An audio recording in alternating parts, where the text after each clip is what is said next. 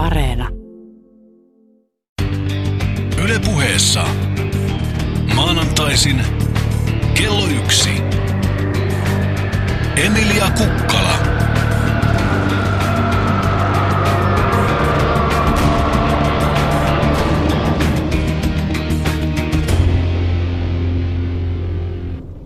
Hyvää maanantaita ja tervetuloa Yle Puheen iltapäivään. Minun nimeni on Emilia Kukkala ja tässä ohjelmassa etsitään vastauksia ajankohtaisiin yhteiskunnallisiin kysymyksiin. Aika moni on sitä mieltä, että nykymenossa mättää jokin, mutta mitään muutakaan asiantilaa on hirveän vaikea kuvitella. Siispä tyydymme jurnuttamaan ja kaikki jatkuu suurin piirtein ennallaan. Millaisessa maailmassa asuisimme, jos saisimme itse päättää? Miksi emme saa ja kuka päättää puolestamme? Miten saada päätösvalta takaisin ja ennen kaikkea mitä sitten. Tämän maanantain ja ensimmäisen lähetyksen aihe on talouskasvu. Koko talousjärjestelmämme perustuu talouskasvun tavoittelulle. Paitsi että väline johonkin, se on jopa tavoite itsessään. Yleisesti talouskasvua kuvataan bruttokansantuotteen BKTn kasvulla tietyllä aikavälillä, joka taas on tutkitusti yhteydessä myös ihmisten onnellisuuteen. Tämä on sitten toinen juttu, että miten sitä onnellisuutta on mitattu. Melkein kukaan, riippumatta siitä, että mitä taloustieteen suuntausta he edustaa, valtavirta taloustiedettä vai sitten sille selkeintä vastavoimaa tämmöistä keynesiläistä taloustiedettä, niin, tai sitten poliittisen kentän oikealta ja vasemmalta laidalta, niin kukaan ei oikeastaan vastusta talouskasvua, pelkästään nämä keinot siihen pyrkimiseksi vaihtelevat. Yle puheessa Emilia Kukkala. Tänään siis puhumme talouskasvusta. Meillä on täällä studiossa vieraana Antti Jauhiainen, osallisuustalouden asiantuntijajärjestö Parekon Finlandin puheenjohtaja. Tervetuloa. Kiitos. Ö, olet myös kääntänyt taloustieteilijä Robert Haanelin teoksia. Ja tota, yksi Haanelin artikkeli tai essee on nimeltään talouskasvusta. Ö, miten sä määrittelet talouskasvun? Uh, joo, eli mä olen ollut mukana useammassakin Robin Hanlin tällaisessa käännösprojektissa. Tämä julkaisu talouskasvusta niin käsittelee nykyisen tyyppistä talouskasvua ja sen ongelmiin varmaan päästäänkin pian, mutta jos mä lyhyesti sanon sen, mitä mä itse näen talouskasvuna, joka on täysin muuta kuin mikä nykyisin talouskasvu nähdään, eli se, että ihmisillä on aina mun mielestä ollut tavoitteena luoda parempia asioita, tehdä asioita helpommin itselleen, nauttia elämästä. Ja jos mietitään positiivisia asioita, niin esimerkiksi ympäristön, ympäristöhyvinvoinnin kasvu, ympäristön monimuotoisuuden kunnioittaminen ja kasvattaminen, niin ne on kaikki sellaisia asioita, joiden kasvun mä näkisin hyvänä asiana meidän ihmisyhteisölle ja tällä planeetalla. Ja talous olisi väline tähän. Esimerkiksi Snellman on aikoinaan sanonut siitä, että, että taloustiede on aina väistämättä ainoastaan tämmöinen käsikassara taloustiede, että se on vaan tällainen – työkalu sille, että miten filosofit ja poliitikot ja kansalaiset yhdessä haluaa, niin taloustiede sitten sen vaan toteuttaa nämä ihmisten tavoitteet. Ja, ja se tulee ihan erilaisesta ajasta tietysti, tämä Snellmanin ajatus, mutta, mutta tota, siinä on vinha perä siinä, että itse asiassa talouden tulisi olla ainoastaan työkalu näiden välineiden sautta. Esimerkiksi siihen, että luonnon hyvinvointi, joka on nykytilanteessa ilmastonmuutoksen edessä, niin aivan katastrofaalinen, niin talouden pitäisi olla työkalu siihen, että se vähentäisi näitä ongelmia, kasvattaisi ihmisten hyvinvointia, uh, auttaisi meitä kehittää ympäristön monimuotoisuutta. Mut ja nyt se ihan, ei ole sitä. Niin, tämä on ihan päinvasta. Siis eihän se, on, eihän se ole mikään väline nyt. Tuntuu, että se on pikemminkin päämäärä. Joo, eli me asutaan planeetalla nimeltä maapallo. Ja se on se rajat, mitkä tavallaan meillä on. Uh, meillä ei toistaiseksi ole keinoa mm. muualla, muualla asu. Nykyisellään niin talous on itse asiassa, tuntuu, että talous on ne rajat, mitkä asettaa meille. Eli talous sanoo meille, että valitettavasti meillä ei varaa tähän, tähän esimerkiksi siihen, että me voitaisiin vaikka pitää huolta meidän lapsista. Meillä ei ole varaa siihen, että, että me voitaisiin antaa vanhuksille kunniallinen niin päätös elämälleen. Meillä ei ole varaa siihen, että ylipäätään elämä tällä planeetalla voisi jatkuu, tunnutaan sanomaan siinä, kun puhutaan vaikka ilmastonmuutoksesta, ilmaston lämpenemisestä. Jos mä nyt tulkitsen sua oikein, niin sun mielestä tämä on silkkaa valetta. Uh, no ei me tietenkään koskaan voida olla varmoja. Uh, se, että onko missä muodossa ja kuin iso ihmisyhteisö pystyy niin maapallolla elämään. Mutta sen, mitä mä tunnen asiaa, niin mä uskon, että paremmilla taloudellisilla järjestelyillä ja, ja demokraattisemmalla vapaammalla yhteiskunnalla globaalisti me olisi mahdollista elää tällä planeetalla paljon paremmassa sopusoinnussa ympäristön kanssa. Ja sen tasapainoittaminen tietysti tulee varmaan aina ole tavoitteena. Mutta nykyisellään niin kaikki nämä tavallaan, mitä meillä puhutaan siis taloustieteessä, esimerkiksi bruttokansantuotteen kasvusta ja esimerkiksi se, että energian käyttöä halutaan jatkuvasti kasvattaa ja se tuntuu olevan sitä, jos herätä se ajatuksen, että korkean saattaa puhua siitä, että tuotetaan enemmän vaikka tuulivoimalta ja aurinkoenergialla ja uusiutuvilla ylipäätään, mutta tota se, että meidän täytyisi vähentää energiankulutusta, niin tuntuu olevan ihan täysin käsittämätöntä. Tässä mielessä mun mielestä se on valetta. Mun mielestä pystytään elämään erinomaisen laadukasta elämää, missä me huolehditaan meidän läheisistä ja yhteisöistä ja etsitään tavallaan, kehitetään itseämme ja kykyjämme niin paremmin, niin se on mahdollista ja meillä on varaa siihen. Kuulostaa, kuulostaa tosi hyvältä. Mennään vielä myöhemmin siihen, että miten siihen päästään. Um, Tämä Parekon Finland, jonka puheenjohtaja sä oot, niin ajaa osallisuustaloutta, jonka lainausmerkeissä keksijä tai ehkä kehittäjä Robin Hanel on. Mikä tämä tällainen osallisuustalous sitten on? Osallisuustalous on siis, ihmisillä on varmaan aika pitkään ollut, että niin kauan kuin ollut tämmöisiä enemmän moderniksi luokiteltavia yhteiskuntia, niin on ollut ehkä jonkinlainen ihanne siitä, että ihmiset voisivat vapaasti päättää omista asioistaan, kehittää omaa hyvinvointiaan ja luoda, luoda talouden puitteissa erilaisia mahdollisuuksia. Osallisuustalous on ajatus, joka nivoutuu tähän siitä, että työntekijät voisivat itse päättää omilla työpaikoillaan, mitä he tekevät. He voisivat uh, jakaa tehtäviä keskenään ja päättää siitä, mi- mihin suuntaan yritys haluaa tehdä juttuja. Ja toisaalta asuinalueet pystyisi päättämään, että esimerkiksi jos kerrostalo haluaa, että he hankkii yhdessä vaikka tota, jonkinlaiset kylmäkellarit sen sijaan, että jokainen hankkii hirveän kalliit, kalliit tota, pakastinarkut tai että he hommaa jonkinlaisen yhteisöllisen tilan, niin meillä pitäisi olla talouden tasolla tähän ratkaisuja, jotta se olisi helppoa, että me voitaisiin yhdessä esimerkiksi tuottaa ja kuluttaa asioita ja samaan aikaan löytää keinoja siihen, että jos jossain esimerkiksi tuhotaan luontoa tosi paljon, niin että se näkyisi niin kuin välittömästi niin taloudessakin. Mitä konkreettisia esimerkkejä nykypäivässä on, mitkä toimii jo mahdollisesti osallisuustalouden periaatteella? Onko sellaisia? Hmm. No on työntekijäjohtoisia yrityksiä on tietysti paljon, niin ne on mun mielestä ihanteellisia osuuskunnat esimerkiksi on, on ajatus tähän suuntaan. Uh, kuntatasolla ja tällaisen niin kuin poliittisen päätöksenteon tasolla, niin esimerkiksi parlamentaarinen demokratia on, alkaa olla jo, en ikivanha, mutta on se aika vanha rakenne. Niin tästä paljon kehittyneempi versio osallistavasta budjetoinnista, jos asuinalueet päättää itse siitä, miten he haluavat käyttää heidän varansa ja, ja näin edespäin, niin tämän tyyppistä ajattelua on nyt jo niin kuin paljon liikkeelle. Esimerkiksi Yhdysvalloissa on kaupunki, jotka on tehnyt Brasiliassa, Venezuelassa, Intiassa. On paljon tällaisia kokeiluja siitä, että osallistavasta budjetoinnista. Ja yrityksiä ja osuuskuntia on tietysti ollut pitkään ja nykyään ehkä 2000-luvulla on tullut vielä enemmän esiin tällaisia, jotka nimenomaan pyrkii demokraattisuuteen niin siinä päätöksenteossa työpaikalla. Mikä on sitten osallisuustalouden suhde talouskasvuun? No osallisuustalous pyrkii siihen, että, että toisin kuin markkinapohjaiset järjestelmät, mitä meillä nykyisellä markkinatalous. Osallisuustalous on siis demokraattinen suunnitelmatalous. Eli uh, yritykset päättää vapaasti omista asioistaan, uh, yhteen, uh, asuinalueet päättää omista asioistaan ja suunnittelee talouttaan yhteistyössä muiden kanssa. Uh, siinä ei ole tavallaan semmoista luontaista vetoa siihen johonkin suuntaan, että esimerkiksi pitäisi jatkuvasti kasvattaa, että se ei ole mikään ongelma tämän tyyppisessä demokraattisessa taloudessa, että esimerkiksi tehtäisiin joka vuosi vain saman verran tuotteita, että jos se täyttää sen, mikä mikä tarve ja kysyntä on. Siis mm. kysyntä ja tarjonta esimerkiksi on sellaisia asioita, mistä puhutaan nykyään hirveästi, mutta jotenkin tuntuu, että se ei silti, niin kuin, silti se olisi jotenkin tosi tärkeää, että vaikka yritykset kasvattaa joka vuosi niiden tuotantoa, tavallaan oli kysyntää tai ei, uh, niin tota, tässä suhteessa niin se kysynnän tarkempi määrittely ja löytäminen sille, mitä me oikeasti tarvitaan ja sen keskustelu, niin se olisi paljon helpompaa demokraattisessa suunnitelmataloudessa. Tämä suunnitelmatalous liittyy monenkin mielessä ja liittyykin siis jossain määrin kommunistisiin valtioihin, niin miten tämä nyt sitten eroaa kommunismista? Niin, tai suuryrityksistä. Eli esimerkiksi jos mietitään vaikka Microsoftia tai, tai Applea tai monia suuria yrityksiä nykyään, niin totta kai ne on suunnitelmatalouksia sisältä. Eli ei siellä ruveta, ruveta vetää jollain markkinamittareilla sitä, että minkä tyyppistä nyt vedetään ja, ja niin edespäin, vaan se sisäisesti ne yritykset toimii tietysti. Tai mietitään vaikka uh, Etelä-Mantereen tutkimusasemia, uh, avaruusasema ei siellä niin kuin, oteta joka aamu markkinaskabaa, että mitä, mitä siellä tuotetaan tai mitä tehdään. Uh, niin tässä mielessä siis totta kai historiallisessa suunnitelmatalouksessa on niin kuin, meillä on hirvittäviä esimerkkejä uh, useista maista, Neuvostoliitto tietysti päällimmäisenä. Mutta ei, esimerkiksi sosiaalistalous on itsessään lähtenyt nimenomaan näiden ongelmien tutkimisesta, kun meillä on selvää, että tämmöinen keskusjohtainen suunnittelu oli siis valtioissa, niin kuin se oli Neuvostoliitossa, vähentää demokratiaa, vähentää vapauksia, tai oli se yrityksen sisällä. Eli että siellä pommat vaan sanelee ja yritys, yrityksen työntekijöillä ja niin kuin valtavan määrällä ihmisiä sen piirissä ei ole kunnollista sanovaltaa siihen päätöksentekoon, niin se on ongelma. Me ei haluta sitä.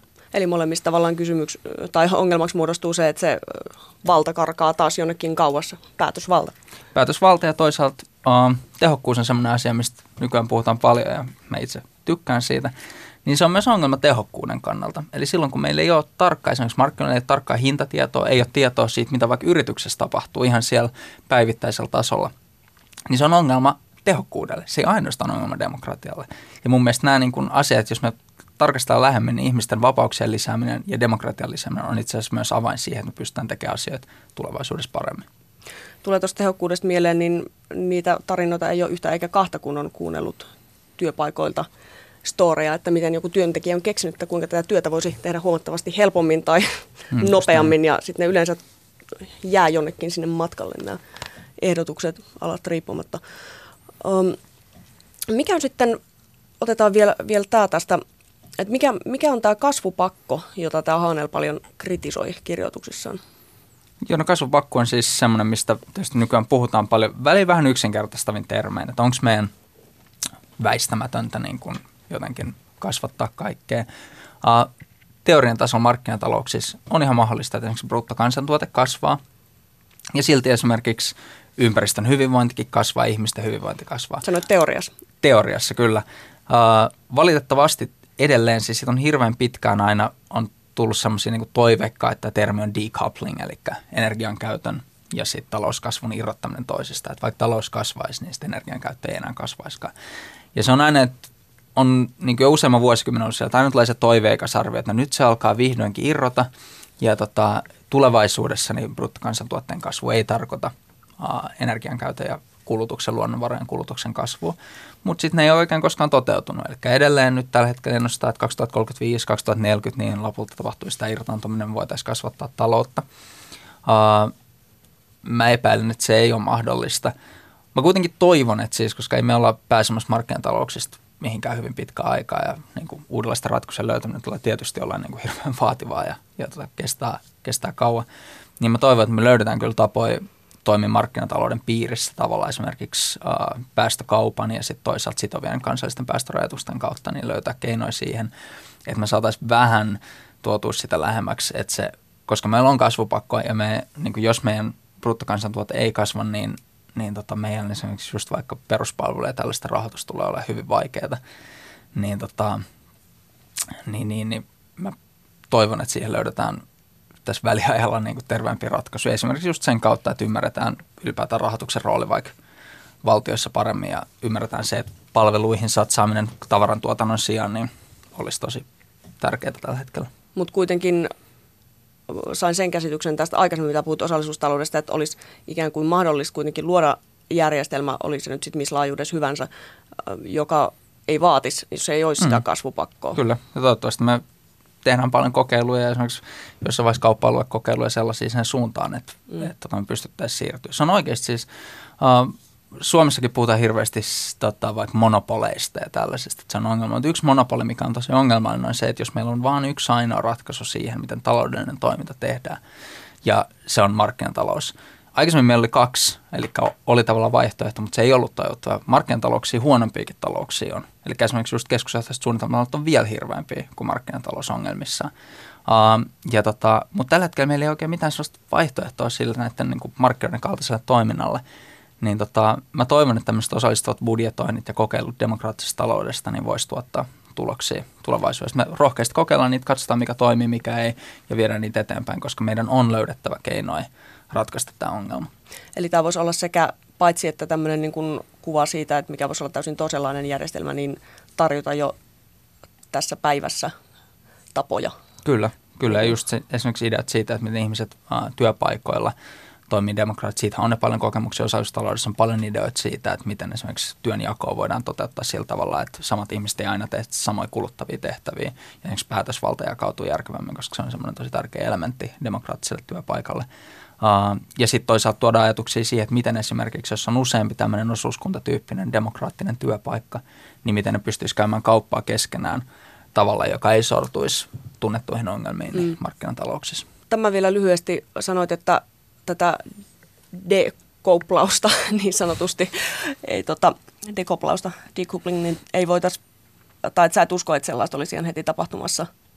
Siitä on hirveän vähän näyttöä, että, että se on ollut niin siis, energiankäyttö on ollut niin massiivista länsimaissa ja tulevin vuosina niin kehittyvissä talouksissa niin tulee olemaan hirveä tarve sille, että ihmisten elämänlaatu parannetaan ja, ja tämä tulee varmaan vaatii siis hirveät määrää energian käyttöä. Niin.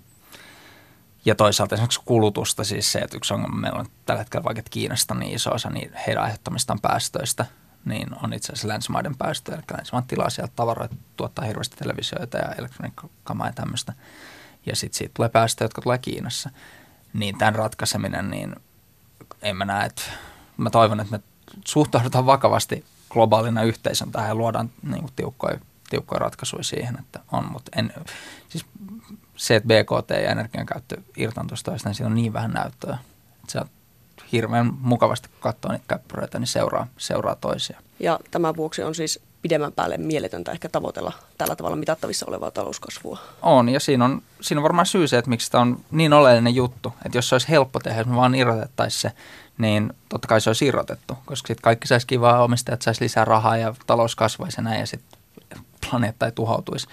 Uh, Mutta se ei ole niin helppoa. Minusta tuntuu, että yksi syy siinä on, että ei olla uskallettu katsoa niin kuin tämän talouden perustavia ongelmia. Ja toisaalta, kun ei niiden ongelmia just tieto vielä auta yhtään mitään. Että jos meillä on, me tiedetään, että on hirveästi ongelmia, mutta meillä ei ole mitään muuta vaihtoehtoa tehdä mitään. Niin kuin Margaret Thatcher sanoi, että there is no alternative, ei ole mitään vaihtoehtoa.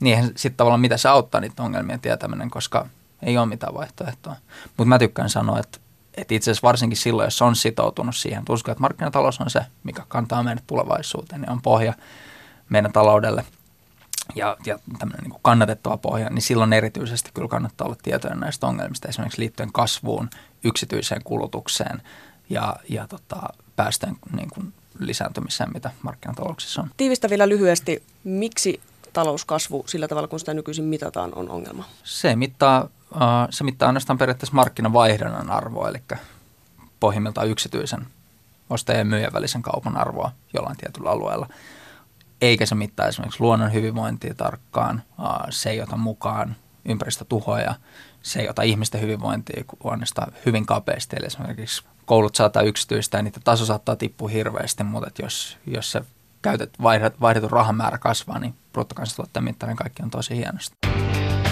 Ylepuheessa Emilia Kukkala. Tänään keskustelemme talouskasvusta. Meillä on täällä vieraana Antti Jauhiainen, osallisuustalouden asiantuntijajärjestö Parekon Finlandin puheenjohtaja muun muassa. Ja toisena vieraana meillä on täällä talouskulttuurin tutkija Paavo Järvensivu Mustarinda seurasta ja Aalto-yliopistosta. Tervetuloa. Kiitos. Kuulijoita varmaan kiinnostaa, että mikä tämä tällainen Mustarinda-seura on? No se on taiteilijoiden ja tutkijoiden viisi vuotta sitten perustama yhdistys, jossa on tota, tarkoitus mahdollistaa työskentely siten, että, että otetaan vakavasti nämä ö, ympäristökysymykset ja resurssien rajoitukset. Sä olet kirjoittanut myös tällaista degrowth-blogia suomennettakoon degrowth nyt tässä vaikka kohtuullistamiseksi yhdessä veljesi, joka on myös tutkija kanssa. Googlettelin vähän ja löysin, löysin tuota tiedon, että sä olisit ollut tällainen kauppislainen Pariisi-matka shoppailija niin sanotusti entisessä el- elämässäsi. Pitääkö paikkansa? No tarinoita voi kertoa tietenkin monella tavalla. Mä ehkä koen, että oli tavallaan niin kuin aika peruslähtökohdat ja sitten rupesi hahmottuun se, että tavallaan semmoinen ihan normaali, normaali elämä on tota, ää, melko kestämättömällä pohjalla. Ja sitten jos, jos vielä miettii, että ää, minkälaista on tämmöinen tota, ikään kuin markkinavaihdannan kautta, kulutuksen kautta tapahtuva ää, elämä ja, ja minkälaista hyvinvointia sillä on mahdollisuutta tuottaa, niin tota, aika nopeasti se tavallaan asettuu omituiseen valoon, jos sitä jää vähänkään pohtimaan. Saanko vielä tälleen provosoivasti kysyä, että m- miten saadaan kauppislaisesta hippi? Tota, kysyä aina saa. Ää, mä sanoisin, että, että musta on tullut jonkinlainen realisti. Tuntuu, että semmoinen niin peruslähtökohta, mikä yhteiskuntatieteitäkin, ei vaan kauppatieteitä vaivaa, on, on tällainen tietty niin kuin irtaantuneisuus näistä ää, ympäristöasioista ja resursseista, mihin, mihin tota kaikki meidän elämä perustuu. Eli, eli tota, ihmisten lisäksi täällä on myös ei, ei ihmisiä, ei-inhimillisiä asioita, joista tämä meidän elämä väistämättä koostuu. Ja jos ne otetaan jossakin aidossa mielessä huomioon ja mietitään niitä ikään kuin ihmisenkin saati muiden elinehtoja, niin silloin, silloin tota, ikään kuin älyllisen rehellisyyden nimissä pitää vetää jotakin johtopäätöksiä. Eli asia olisikin itse asiassa aivan toisinpäin, että pitäisit itseäsi nimenomaan realistina etkä idealistina. No näin voisi näin vois sanoa. Tässä pyöritään tämän yhden käsitteen ympärillä, jotta keskustelu olisi jotenkin tolkullista, niin koitetaan vielä määritellä sitä. Miten sä määrittelisit talouskasvun? No joo, mä voisin tarttua heti tuohon sun, sun introon, että, että kuvasit, että BKTn kasvua on, on tota, että se korreloisi onnellisuuden kanssa. Ja mun mielestä pitäisi ehkä ottaa huomioon tämä niin historiallinen tilanne, että, että totta kai se, että ruokaa riittää ja pysytään lämpiminä, se on tosi hyvä – mutta ei voida ajatella, että se niin kuin, to, toki, toki silloin ollaan onnen, onnellisempia kuin siinä tilanteessa, että ruoka olisi tosi niukasti, mutta ei voida ajatella, että se niin kuin ikään kuin se kulutuksen kasvu aina eteenpäin ja eteenpäin jotenkin lisäisi hyvinvointia. Eli nyt vaikuttaa siltä, että tämän niin kuin kasvun haitat on jatkuvasti suuremmat kuin mitä sillä voidaan hyötyä saavuttaa. Ja tota, ja kuten Anttikin sanoi, niin hyvinvointiin tietenkin liittyy paljon muuta kuin mitä voidaan saada markkinavaihdannan kautta aikaiseksi. No sitten tämä, mun mielestä olisi nyt hyödyllistä tässä talouskasvukeskustelussa erotella tätä oikeastaan niin reaalinen talous ja sitten tämä niin rahatalous. Ja jos miettii sitä niin reaalista taloutta, ää, sen sen määrällistä kasvua, niin se käytännössä tarkoittaa jatkuvasti suurempaa energiankäyttöä. Jos me mietitään, että kulut, äh, syödään enemmän lihaa, mennään enemmän autolla, asutaan isommissa taloissa, lämmitetään enemmän kuutioita, se väistämättä lisää energian kulutusta ja, ja päästöjä. Tämä on käytännössä mahdotonta.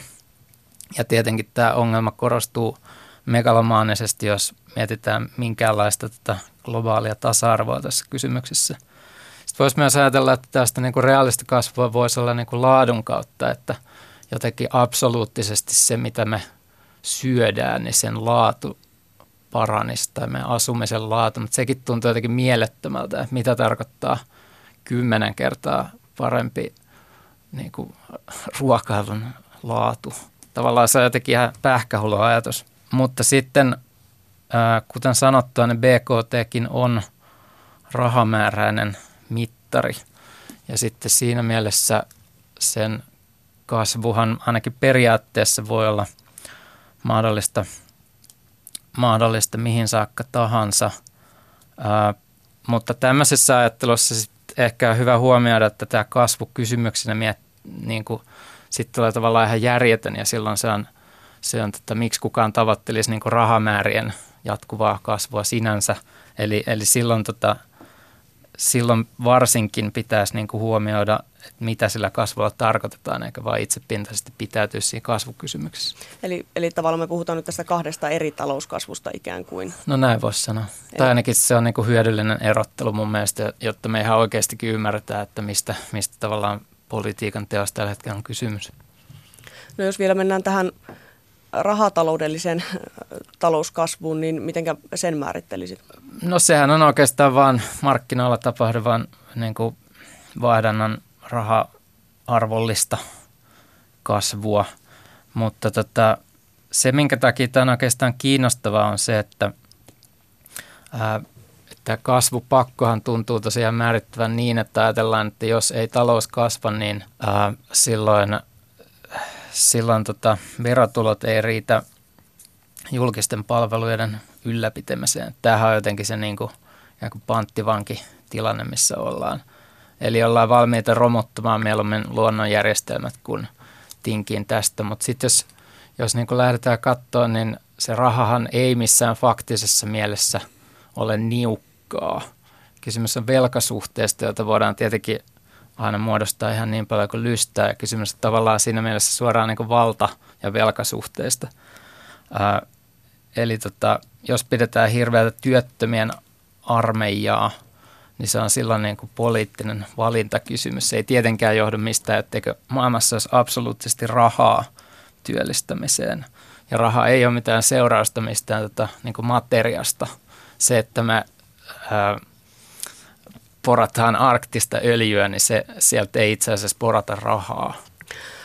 Sä mainitsit tuossa, että työttömien armeijan pitäminen on poliittinen valinta. Mulle on tosi usein sanottu, kun mä olen keskustellut tästä aiheesta, siis työ, työttömyydestä, että tota, eihän nyt kukaan halua, että on työttömiä. Ei, ei, ei meistä kukaan halua. Mitä sanoisit siihen?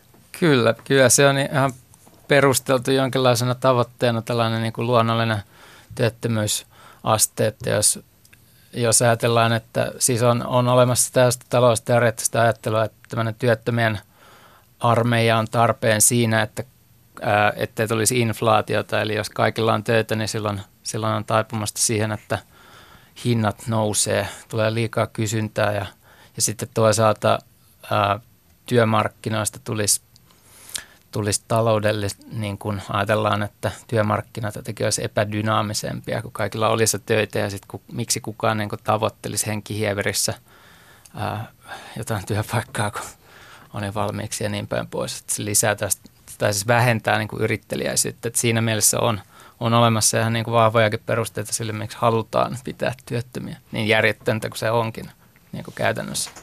Antti Jauhianen, sinulla oli tähän myös. Joo, tästä tuli mieleen, että kun tiedän, tiedän konkreettisesti ihmisen, joka, joka tota, halusi, että on, on paljon työttömiä, eli äh, aikaisemminkin mainittu Margaret Thatcherin hallituksessa, niin 1980-luvulla niin oli itse asiassa ihan tietoisen tavoitteen, koska siellä oltiin huolestuneina äh, niin kuin, äh, näiden työntekijöiden neuvotteluvallan äh, kasvusta. Niin ihan tämmöinen niin looginen ratkaisu siihen oli se, että työttömyyttä kasvattamalla heikennetään sitä neuvotteluasemaa. Ja se taas mahdollistaa tietyn tyyppistä ratkaisujen tekemisen poli, niin kuin parlamentaarisen politiikan tasolla. Juuri niin, niin, tota, niin kyllähän se, siinä on paljon etuja myös tietyille tahoille, mutta ihmisten hyvinvoinnin kannalta. Ja toinen, mitä työttömien niin kuin yhteydessä, kun on, on, puhutaan työttömyydestä, niin mun mielestä on aika erikoisesti, ihan kun meiltä maailmasta puuttuisi tekemistä, että kun meillä on niin kuin hirveästi saastunutta ja, ja, ja tota, hirveästi niin kuin ihmisiä, jotka voi huonostaa pakolaisleirejä ja tällaista, niin, niin tota, ihan kun meiltä jotenkin puuttuisi tekemistä täältä maailmasta. Tässä tosiaan Paavo Järvensivun mainitsit, että että on tämmöinen vähän kuin pankki, pantti, pa, pankkivanki, tämä oli joku freudilainen lipsahdus, tota, panttivanki-draama, eli kasvupakosta, joka on tämä kapitalismin ominaisuus, niin seuraa ikään kuin se, että ennen kuin meillä on tätä kasvua, jota voidaan mitata vaikka BKT, niin meillä ei ole myöskään verotuloja rahoittaa sitten erin, erilaisia hyvinvointia ja tasa-arvoa lisääviä ratkaisuja, niin meneekö, meneekö tämä nyt oikeasti ihan näin suoraviivaisesti?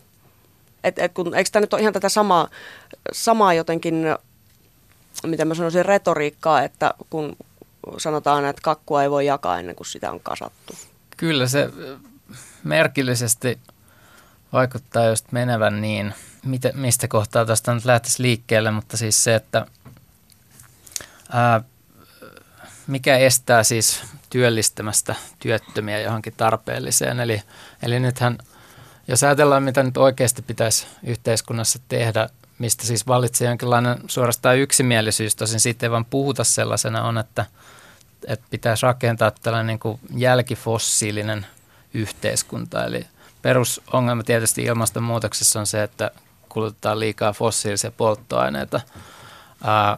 Sitten se, mitä ei ole ihan tajuttu, on se, että uusiutuvilla – ää, energialähteellä me ei voida ylläpitää tämän, tätä, tämän tyyppistä tota, elämän, elämää kuin miten me nyt eletään fossiilisten polttoaineiden avulla. Eli, eli aika harva tällainen esimerkiksi niin kuin, kun mineraalikaivauksia tehdään, niin aika harva, harva niistä vempeleistä toimii aurinkovoimalla noin niin kuin yhtenä esimerkkinä.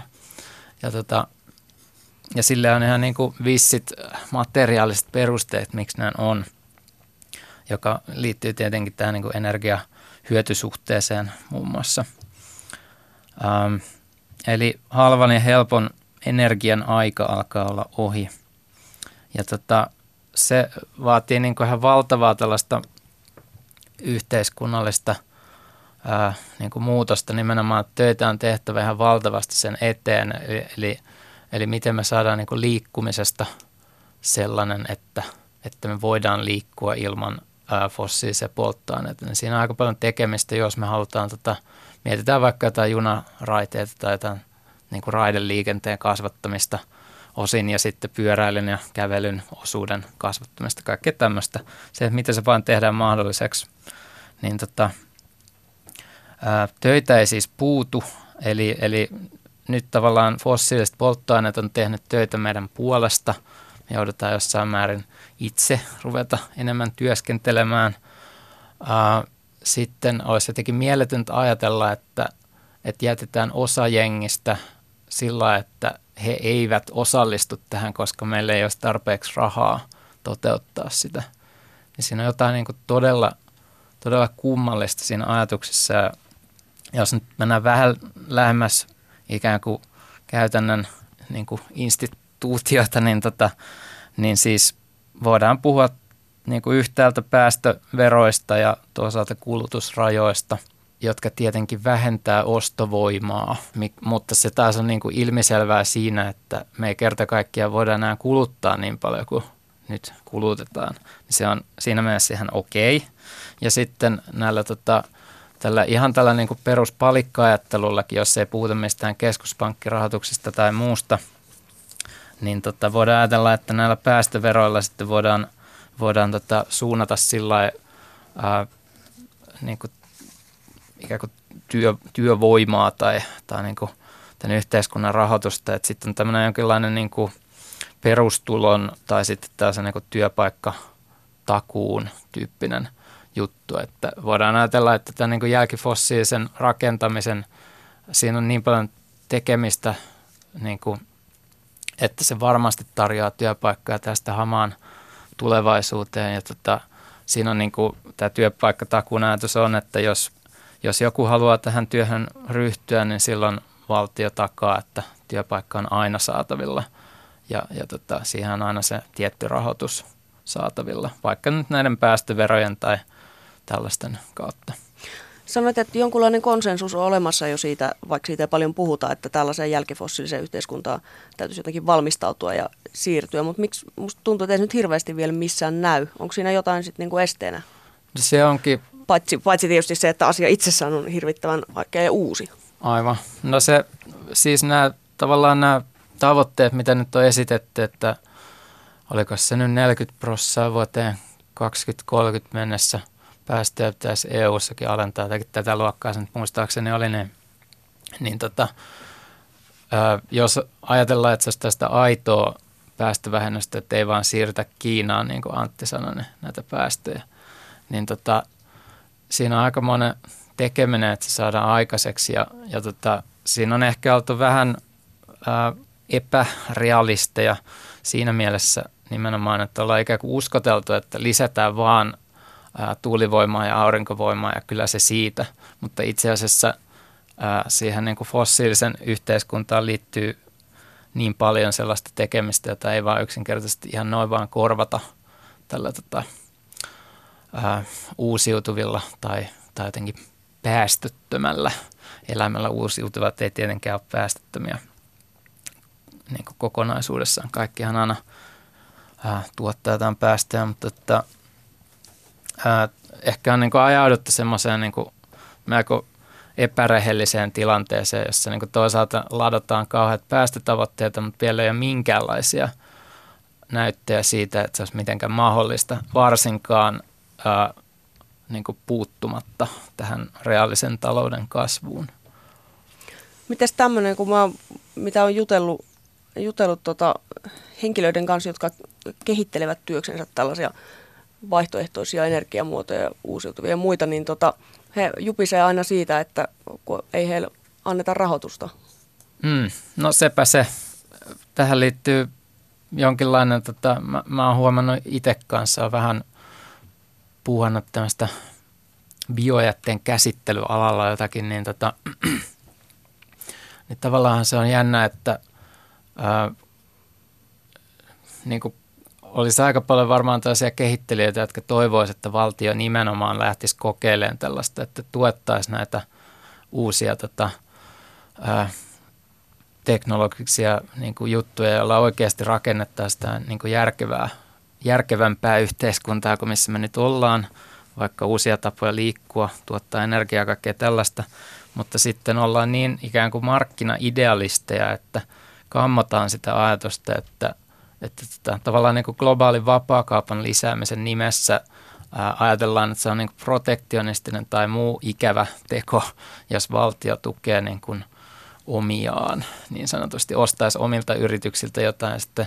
tähänkin liittyy se niin kuin outo ajatus, että, että tällähän kävisi niin, että tämä olisi nimenomaan niin kuin elvyttämistä, julkista elvyttämistä ja tästä julkista rahan käyttöä, mutta eihän se jäisi mihinkään julkiseen, niin kuin se ei koskaan jää, niin tässäkään tapauksessa se julkinen rahan käyttö ei jää mihinkään niin kuin pois yksityiseltä sektorilta, vaan se menisi niiden – älykkäitä juttuja kehittelevien yritysten kautta niin kuin yksityiselle sektorille, kansalaisille ja yrityksille. Jotenkin jollain tapaa niin turhauttava tilanne, että jos sanotaan, tai mulle ainakin väitetty näitä teknologioita olisi olemassa kyllä. Mm. No niitä on olemassa monenlaisia, mutta ei kuitenkaan siis sellaista ratkaisua, jolla voitaisiin säilyttää tämä nykyinen elämäntapa. Ylepuheessa Emilia Kukkala. Täällä Yle puheessa tänään siis keskustelemme talouskasvusta. Tässä äsken Paavo Järvensivu, talouskulttuurin tutkija, sanoi, että ei ole mahdollista, vaikka olisi minkälaisia ympäristöteknologioita uusia kehiteltäisiin, niin ei ole mahdollista säilyttää nykyistä elintasoa. Antti Jauhiaisella oli tähän jokin kommentti.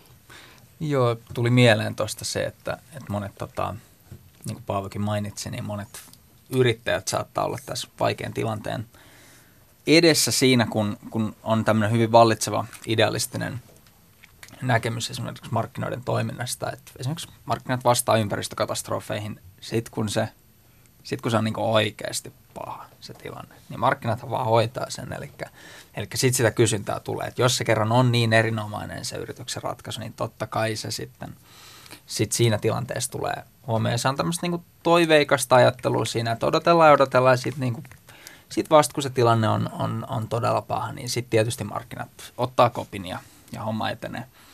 Uh, on aika erikoista, että sitä koppia tavallaan ei vieläkään tullut ja itse asiassa me tarkastellaan monia uh, nykyisiä just ympäristöteknologiat tällaisia, niiden taustalla on valtioiden joko sotateollisuuden tai, tai yliopistojen niin kuin, uh, rahoittamisen kautta niin ollut tutkimustyö, jos yrityksillä ei ollut minkäänlaista kiinnostusta uh, niin kuin tehdä sitä hyvin vaativaa ja kallista perusrahoitusta siihen – ihan ymmärrettävistä syistä, koska eihän markkinat, markkinat ei ota huomioon tämän tyyppisiä asioita. Eli markkinat ei reagoi niihin riittävällä nopeudella. Ja yksinkertainen esimerkki siitä on hiilidioksidipäästöt, jotka on tämmöinen tällä hetkellä selkeä, selkeä määrä siitä, että miten ne on toiminut ilmakehässä ja niiden määrä on kasvanut.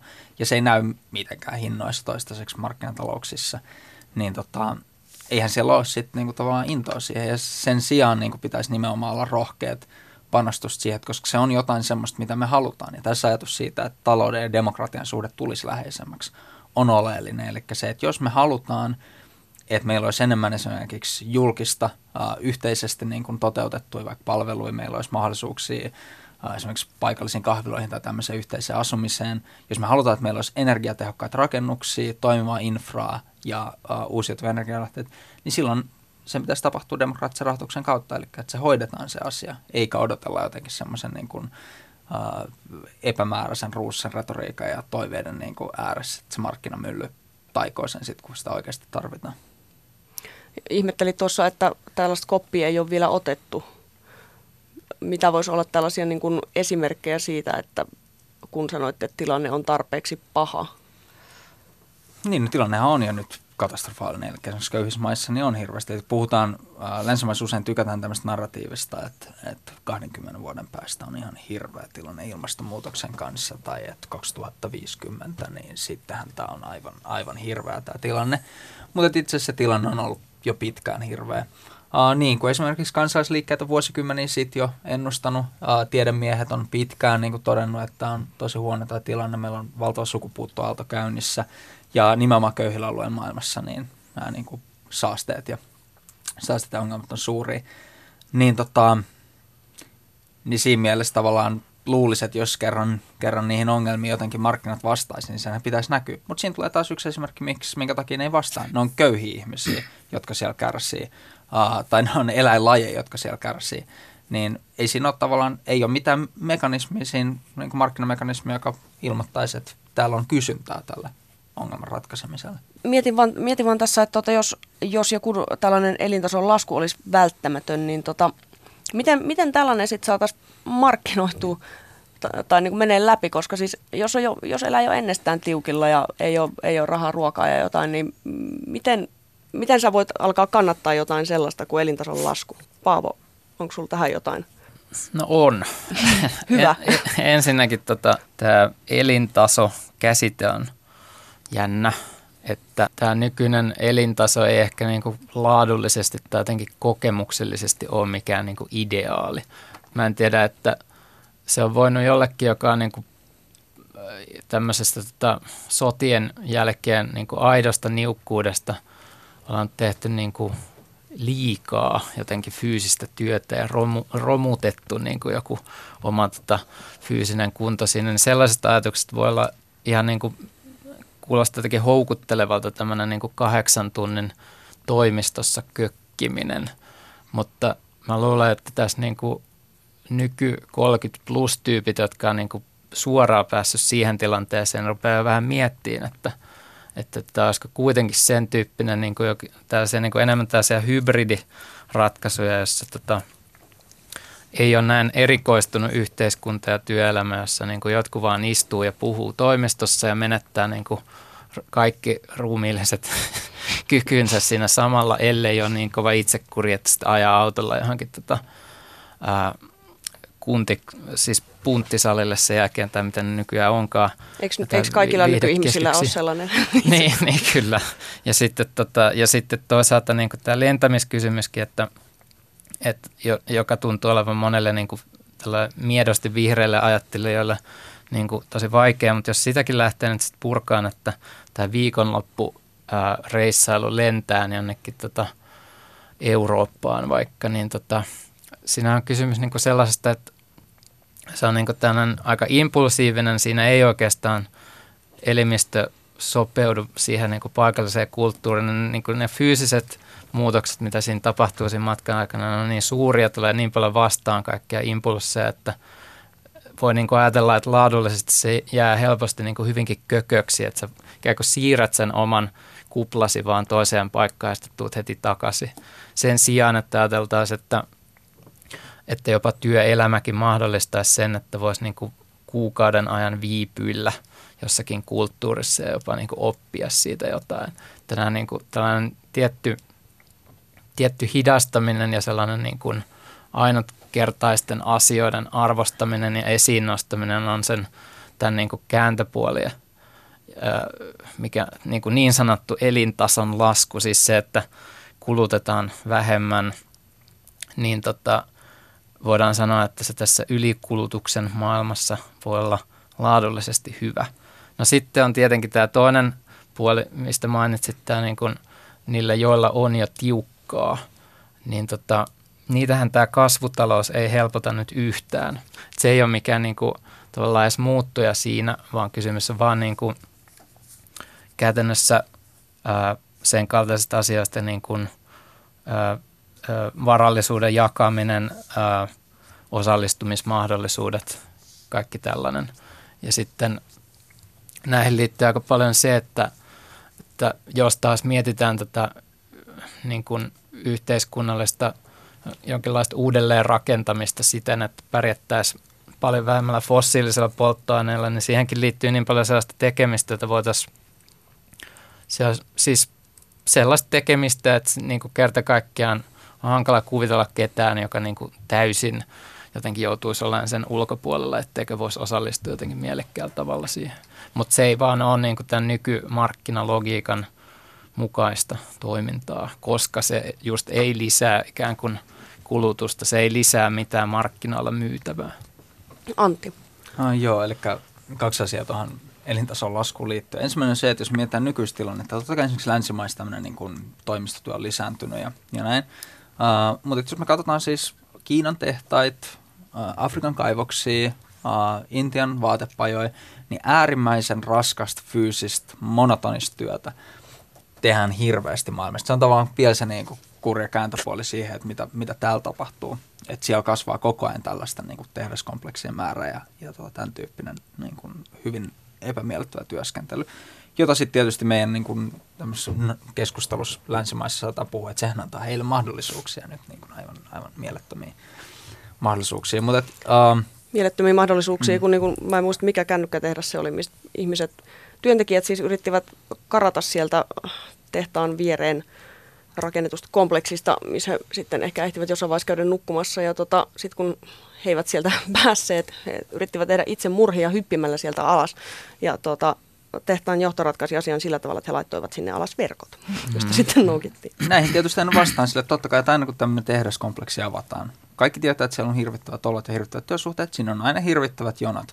Se, mitä unohdetaan mainita, on se, että missä maassa tämä tapahtuu. Tämä tapahtuu kommunistisessa Kiinassa, joka on hirvittävä totalitaristinen valtio, jossa tota, ihmisten vapauksia poljetaan rutiininomaisesti.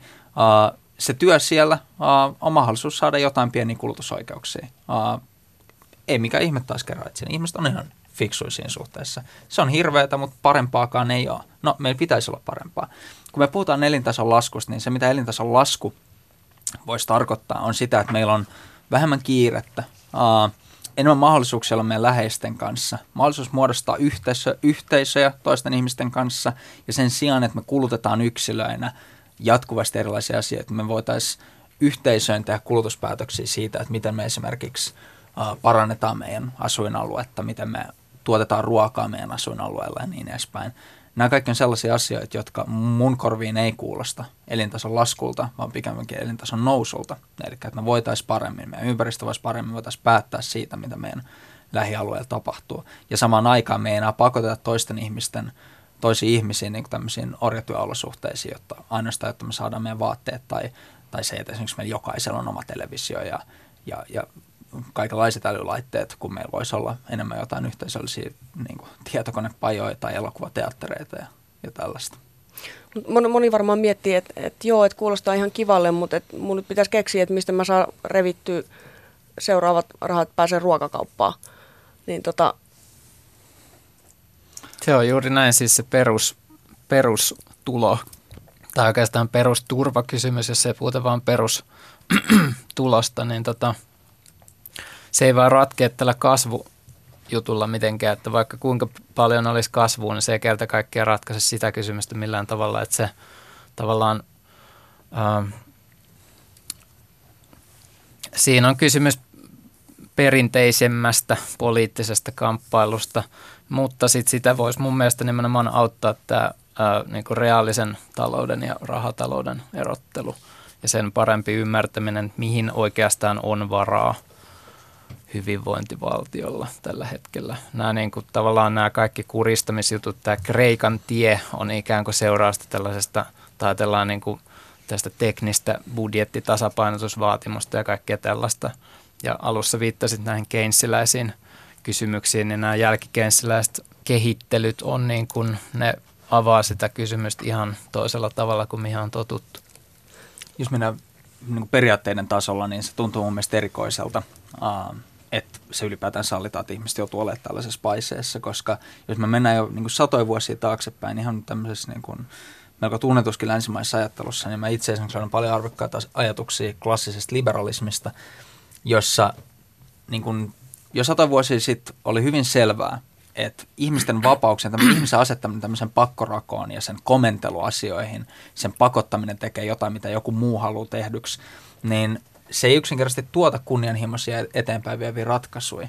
Ja se, että nyt tuntuu, että meillä jopa ihannoidaan sellaista, että, että niin kuin, no meet vaan nyt johonkin töihin. Mä olin just tulossa tähän, mm. että se on nykyisin melkein tuntuu, että tällainen niin kuin, jonkunlainen fiilis on siitä, että, että se olisi niin kuin enemmän ihanne, että pystyy tekemään asioita, mitä ei halua ja suostuu siihen ja minähän kyllä vaikka. Mm, joo ja kyllä tuossa tota, tuossa mielessä musta tuntuu, että me ollaan kadotettu hirveän arvokkaita sellaisia ajatuksia, jotka jossain vaiheessa oli niin kuin tällaisessa ihan valtavirralla ensimmäisessä ajattelussa, niin nähtiin, nähtiin oleellisen rakennuspalikoin hyvälle yhteiskunnalle. Eli se, että ihmisillä pitäisi olla vapaus ja mahdollisuus toteuttaa itseään ja niin kuin tavoitella niitä kunnianhimoja, mitkä he näkee tarpeellisiksi. Ja että ennemmin tai myöhemmin siitä seuraa hyvinvointia meille kaikille. Nämä on sellaisia perusajatuksia, jotka ei toteudu sillä, että me kuritetaan ihmisiä, viedään heiltä oikeus asumiseen tai oikeus terveydenhuoltoon ja, ja pakotetaan heidät niin kuin äärimmäisen huonoihin olosuhteisiin ja ei just tarjota sitä, sitä semmoista mahdollisuutta osallistua yhteiseen päätöksentekoon ja, ja tota, ylipäätään resursseja elämiseen, koska et sä pysty elämään niin kuin täysvaltaisesti, jos sä joudut koko ajan olemaan pompoteltavana ja pakotettuna eri niin kuin byrokraattien tai, tai tota, tämmöistä niin pätkätyöyritysten välillä. Niin. Eli tämä, tämä elintaso on paljon muutakin kuin pelkästään tällainen fyysinen tai jotenkin konkreettinen rahassa mitattavissa oleva, että se on myös vapauksia. Ja... Niin totta kai siis se, että, että, että nytkin välillä kuulee siis tällaisia, että kuhan nyt vaan jonkunlainen asunto ja vähän ruokaa ja sitten menet töihin. Sehän on kuvaus siis, jos haluaa vähän käristää, niin se on kuvaus keskitysleiristä. Eli että sulla on, on katto pään päällä. Sulla on, on vähän ruokaa, on vähän työtä tehtäväksi. Ei se ole mikään kuva siitä, miten niin kuin ihmiskunta menisi eteenpäin kunnianhimoisella tavalla ja, ja tavoittaisi jotain uusia asioita, vaan se on semmoinen niin kuin sulkeutunut umpikuja, jos mä en usko, että johtaa mihinkään hyvää. Joo, ehkä tällaiseen niin kuin, mielekkääseen elämään voisi ajatella, että kulutaan niin kuin tulevaisuuskuva oleellisena osana ja tuntuu, että se on viety tällä hetkellä. Eli tavallaan se sanoma tuntuu olevan se, että, että tota, kamppailut lisääntyy, vaikka kamppailut resursseista, kamppailut vähistä rahoista, ne menestyy, jotka tekee eniten sellaista työtä, josta ne ei pidä ja, ja näin päin pois. Ja, tota, ja tähän niin kuin päälle, että ikään kuin näitä ympäristöasioita ei oikein viitsitä edes ajatella, koska ne on vielä se, niin kuin, joka sit niin kuin vie tavallaan jalat alta. Ja tota, tähän mä niin kuin perään kuuluttaisin nimenomaan jonkinlaista realismia siitä, että ihmiset ei ole sellaisia niin toivottomia ja pelokkaita poliitikot myös, vaan tota, niin kuin aidosti, että jo, jos vaikka olisikin niin, että talouskasvu olisi tällä hetkellä jotenkin niin kuin, että oltaisiin tällaisessa niin pakkotilanteessa tai jos poliitikot kokee, että ollaan tällaisessa pakkotilanteessa, mutta samaan aikaan ne näkee, että yhä niin kuin ympäristöongelmat kriisiytyy niin kuin yhä niin kuin ripeämmin, niin tota, sitten on outoa, että ei suunnattaisi sitten tota, miksei sitten suunnata niin kuin parhaimpia aivoja siihen, että mietitään, miten siitä pakosta päästään eroon. Siis sillä, että miksei voida niin kuin avata Hyvä sitä kysymys. ikään kuin sitä, niin kuin lähtee oikeasti vaan pureutua siihen kysymykseen, eikä niin kuin ikään kuin piiloutua niiden joidenkin ää, melko tai hyvinkin kapea katseisen niin kuin talousteoreettisen kuvion ikään kuin taakse. Vielä tarkennuksena, summauksena tästä, siis onko meillä varaa tällais, tällaisessa yhteiskunnassa esimerkiksi siihen, että kaikilla olisi asunto, turvattu toimeentulo, ilmainen julkinen terveydenhuolto esimerkiksi, tällaisia niin kuin laadullisia, niin onko siihen varaa? On tietysti. On. Sel, siis semmoisen, semmoisen elintason on varaa. Mm. talous, se, että talous ei kasvaisi, niin se ei tarkoita sitä, että näistä jouduttaisiin jotenkin luopumaan. No ei missään nimessä. Äh, siis ilmainen terveydenhuolto, siitähän vain marginaaliosa on sellaista niin kuin jotenkin kall, kallista tavallaan siis niin kuin toisin sanoen energiaa kuluttavaa. Se, että ihmiset on tota, niin kuin, ihmiset auttaa toisiaan, niin se ei niin kuin ole erityisen hankalasti ratkaistavissa. Joo, ja siis se, että aa, pystytäänkö me ihmiskuntan huolehtimaan toisistamme ja niin kuin tuottaa esimerkiksi terveydenhuoltoa, asumista toisille. Mun mielestä se on ihan selvää, että me pystytään. Ja jos ei pystytä, jos joku väittää, että ei pystytä tai se ei ole mahdollista, niin sitten se on nimenomaan sellainen kysymys, jos niin kuin pistetään, niin kuin kääritään ne hihat ja pistetään ne parhaat, niin kuin, parhaat kykymme peliin ja katsotaan, miten se on mahdollista. Ja mun mielestä toinen esimerkiksi niin kuin tuommoista niin perusasiat, niin ei mitenkään selvää. Siitä on esimerkiksi Pohjoismaissa hirveästi hyviä kokemuksia, että miten luodaan niin kuin lähe, lähiasumiseen ja turvattuihin demokraattisia oikeuksia. Niin seuraava kysymyshän sitten on, että halutaanko ja sitten voidaan, tai tulee nämä arvokysymykset, että miksi mahdollisesti ei haluttaisi tai, tai jotain muuta. Mitä sellaisia yleisiä harhaluuloja tai eri keskustelusta toistuvia mantroja koskien talouskasvua haluaisitte oikaista? No mä voin mainita yhden, mikä on yleinen Suomessa. Se on vähän kumma semmoinen reliikki tuolta 70-luvulta. Selvä käsitys siitä, että talous toimii siten, että yksityinen sektori tuottaa tavallaan sen hyvinvoinnin. Yksityinen sektori tuottaa sen, millä me eletään. Ja sitten julkinen kuluttaa sen. Näin se homma etenee. Et, et se on siinä. Ja tota, se on aika pieleen mennyt käsitys siitä, että miten niin kuin ihmisyhteisö toimii, mikä on arvokasta, miten niin kuin palokunnat toimii, miten me turvataan, turvataan tota terveydenhuolto, mitä me, minkä arvostaan vaikka lasten koulunkäyntiä ja niin edespäin. Ja tota, uh, tämä niin kuin ajatus ja sitten samaan aikaan just se, että mitä enemmän vaikka tuotaan televisioita tai matkaradioita, niin se on kaikki niin kuin sitä hyvinvoinnin tuottamista. Ja sitten lasten hoitaminen tai vanhusten hoitaminen, niin se on kaikki se hyvinvoinnin kuluttamista. Niin tota, mä jotenkin toivoisin, että se nähtäisi selkeämmin, että, että vaan mikä täällä on sitä hyvinvointia, että se ei, niin kuin, mikä meille on arvokasta ja että sen kasvattaminen ja talouskasvun niin kuin, löytäminen siinä, että, että tota, meidän täytyy, siis sen takia tästä puhutaan, että tämä ei ole helppo juttu, siis siinä niin kuin se, että mitä me nykyisestä taloudesta siirrytään toimivampaan talouteen. Paavo, mitä sinä haluaisit oikaista? No vaikka ensimmäiseksi tämän aineeton kasvu, fantasian, joka on mielenkiintoinen, että siitä puhutaan samaan aikaan, kun on täysin selvää, jos katsoo näitä ää, mitä tahansa talousanalyytikkoja, niin heillä on ilmiselvää vaikka se mekanismi, että öljyn hinta nousee, jos talous kasvaa, ää, joka tarkoittaa tietenkin sitä, että öljyn kysyntä aina, tai näin on aina ollut, ja näin, näin ikään kuin talouden analyytikot olettaa, että on, aina tulee olemaankin, että jos talous kasvaa, niin öljyn kysyntä kasvaa. Ja silloin on tosi outoa puhua niin kuin mistään aineettomasta kasvusta niin kauan, kuin tällaiset kysymykset täysin itsestään selviää, että, että se energiankulutus, nimenomaan fossiilisen energiankulutus kyllä niin kuin kasvaa automaattisesti. Paljon, paljon tuota aiheita jäi vielä käsittelemättä ja avautui myös uusia uria ja varmasti tulemme myöhemmissä ohjelmissa vielä käsittelemään aiheita kuten elintaso ja ympäristö ja kasvun rajat. Suuri kiitos loistaville vieraille. Jatketaan ensi maanantaina siitä, mihin nyt jäätiin. Paljon kiitoksia. Kiitos. Ylepuheessa Emilia Kukka.